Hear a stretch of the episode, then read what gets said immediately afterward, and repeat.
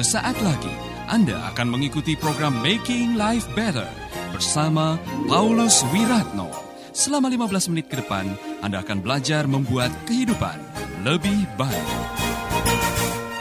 Cara yang paling mudah mengatasi sakit hati. Bersama saya Paulus Wiratno dalam acara Making Life Better.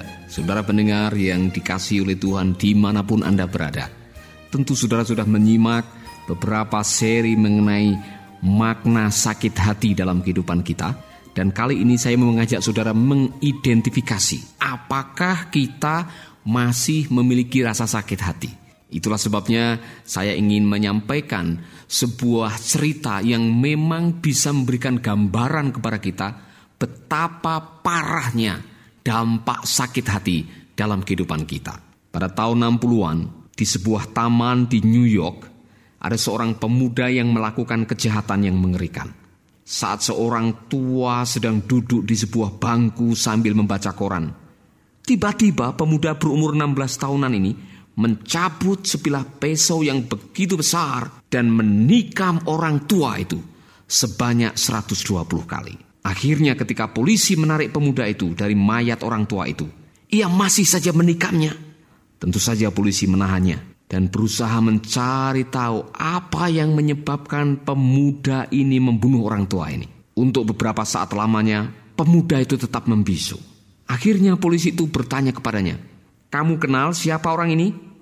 Jawabnya, "Saya tidak tahu, Pak." Polisi bertanya lagi, "Nah, apa yang ia perbuat kepadamu?" "Tidak ada, Pak." "Apa yang ia telah katakan kepadamu?" "Tidak ada, Pak."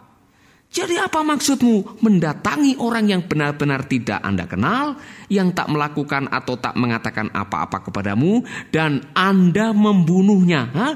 Apa? Dengan tidak mengerti, polisi bertanya lagi, mengapa Anda melakukan ini semua? Pemuda itu menjawab, kalian betul-betul ingin tahu? Aku mempunyai seorang kakak laki-laki yang benar-benar pandai. Seorang atlet besar, tampan, dan berbakat Ya pokoknya segala-galanya ada dalam kehidupan dia. Sedang aku ini tidak bisa apa-apa. Ibuku selalu berkata, Mengapa kamu tidak seterkenal seperti kakakmu nak? Aku tahu, aku tidak memiliki kepandaian atau bakat yang membuatku terkenal seperti kakakku. Lalu aku membayangkan aku tak terkenal dengan cara kakakku. Aku akan terkenal dengan caraku sendiri maka aku memikirkan kemungkinan terburuk yang dapat kulakukan. Sebab itu aku keluar dan melakukannya sehingga setidak-tidaknya sekarang ibuku tahu bahwa dengan cara aku membunuh orang tua ini aku akan terkenal. Saudaraku, kisah ini memang sebuah kisah yang tragis.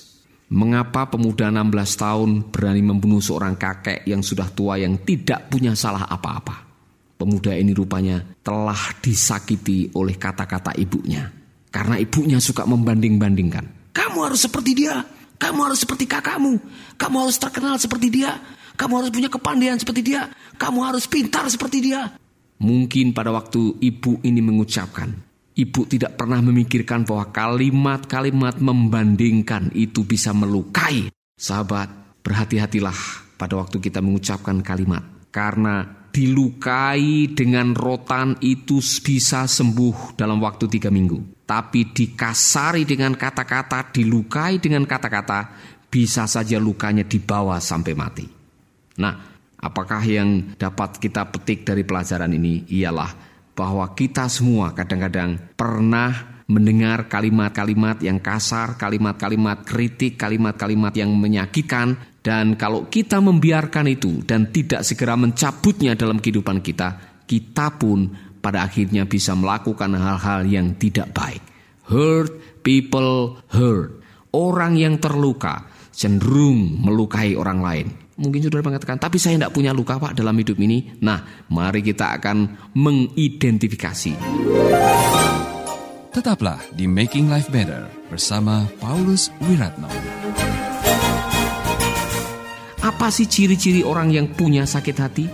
Saya menemukan dalam sebuah artikel ada 10 ciri orang yang sakit hati. Ciri pertama, orang itu cuek.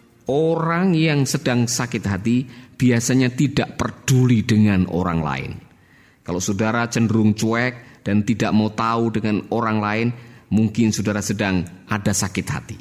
Yang kedua, orang semacam ini atau orang yang sedang sakit hati biasanya sensitif, mudah tersinggung.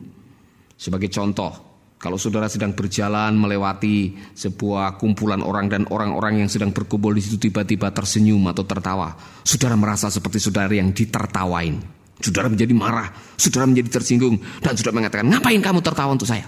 Ngapain kamu meledek saya? Padahal kelompok orang itu tidak tertawa untuk dia.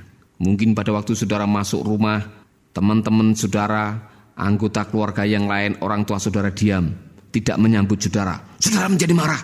Saudara menganggap bahwa mereka cuek, mereka tidak memperhatikan, mereka tidak punya belas kasihan, mereka tidak memberikan perhatian.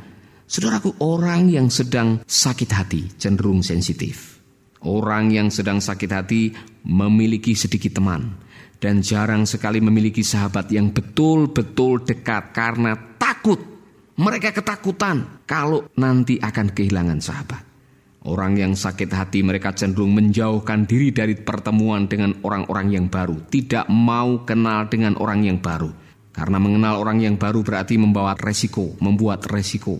Orang yang sakit hati biasanya mereka memiliki sedikit atau bahkan sama sekali tidak memiliki rasa terima kasih, tidak berterima kasih. Kalau menerima sesuatu, tidak pernah mengucapkan terima kasih, Pak. Orang yang sakit hati pada umumnya mereka mempunyai perasaan benci yang tidak beralasan terhadap banyak orang untuk jangka waktu yang lama. Sukar memaafkan orang lain, dendam. Dan kalau itu dibiarkan begitu lama, itu akan merusak kehidupan saudara, merusak batin saudara dan yang rugi ialah saudara sendiri, bukan orang lain yang telah menyakiti saudara. Orang yang sedang sakit hati, mereka memiliki sifat yang keras kepala dan suka menggerutu. Suka mengeluh. Saudaraku, kalau saudara pernah bertemu dengan orang macam begini, biasanya orang-orang seperti ini tidak pernah bahagia.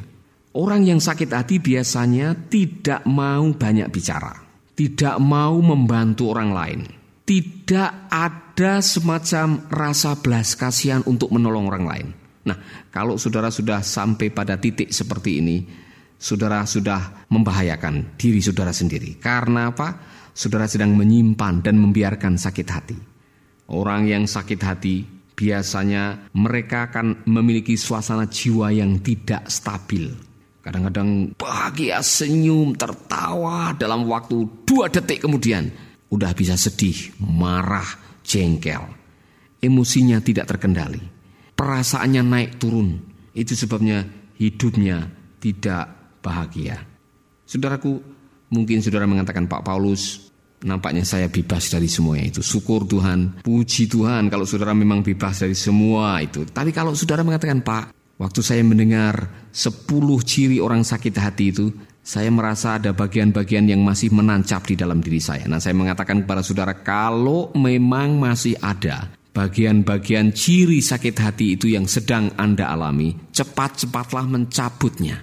Saudaraku, membiarkan rasa sakit hati tinggal dalam hidup saudara berarti saudara sedang mengotori dan memberikan jendela atau pintu bagi iblis untuk menghancurkan kehidupan saudara pada waktu Anda membiarkan rasa sakit hati, maka Anda akan mengembangkan rasa dendam dan kebencian. Dan pada waktu itu saudara biarkan, saudara sedang membiarkan iblis menancapkan satu kakinya dalam kehidupan saudara.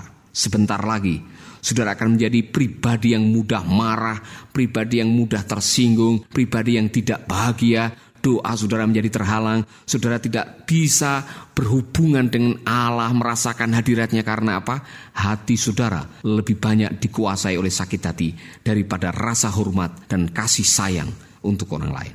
Mungkin saudara bertanya kepada saya, Pak Paulus, bagaimana caranya? Cabut!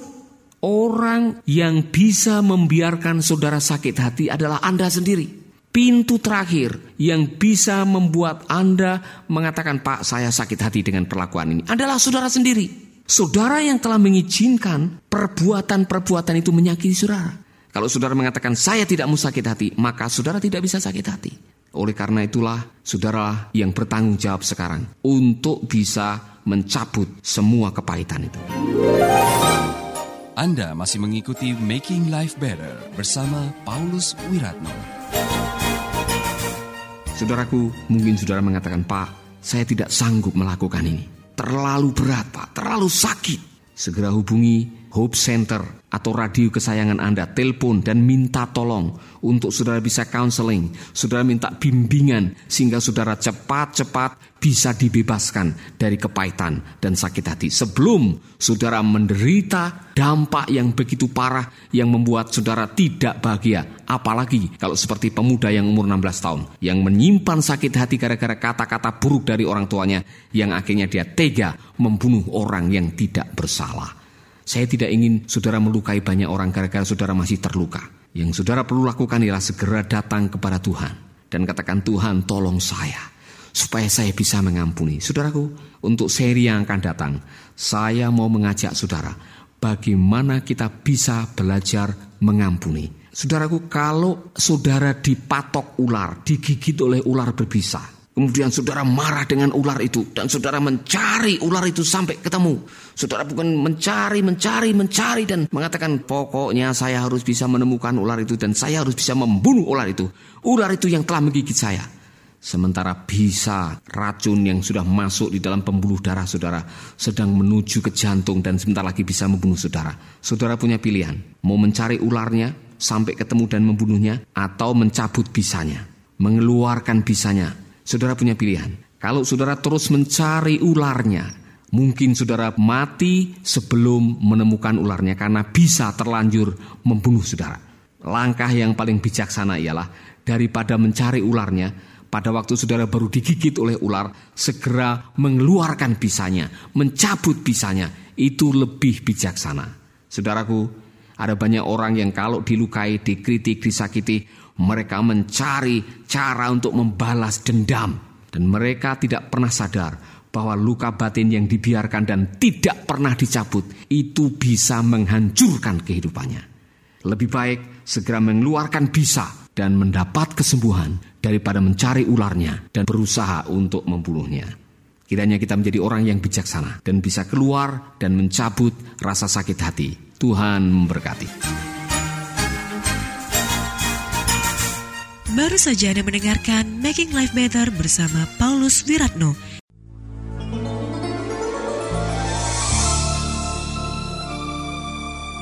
Keluarga Gracia, biarlah firman Tuhan selalu menjadi pelita dalam hidup kita sepanjang tahun ini. Dengarkan selalu radio Suara Gracia di 95,9 FM, streaming di suaragratiafm.com/streaming atau dengan aplikasi Android Radio Suara Gratia yang tersedia di Play Store. Jika Anda diberkati oleh siaran suara Gracia FM dan mengalami kuasa mujizat Tuhan, mari menjadi berkat dengan mengirimkan kesaksian ke WhatsApp Radio Suara Gracia FM di 0817 222959. Biarlah melalui kesaksian Anda, banyak jiwa dikuatkan dan dibangkitkan kembali imannya. Tuhan memberkati.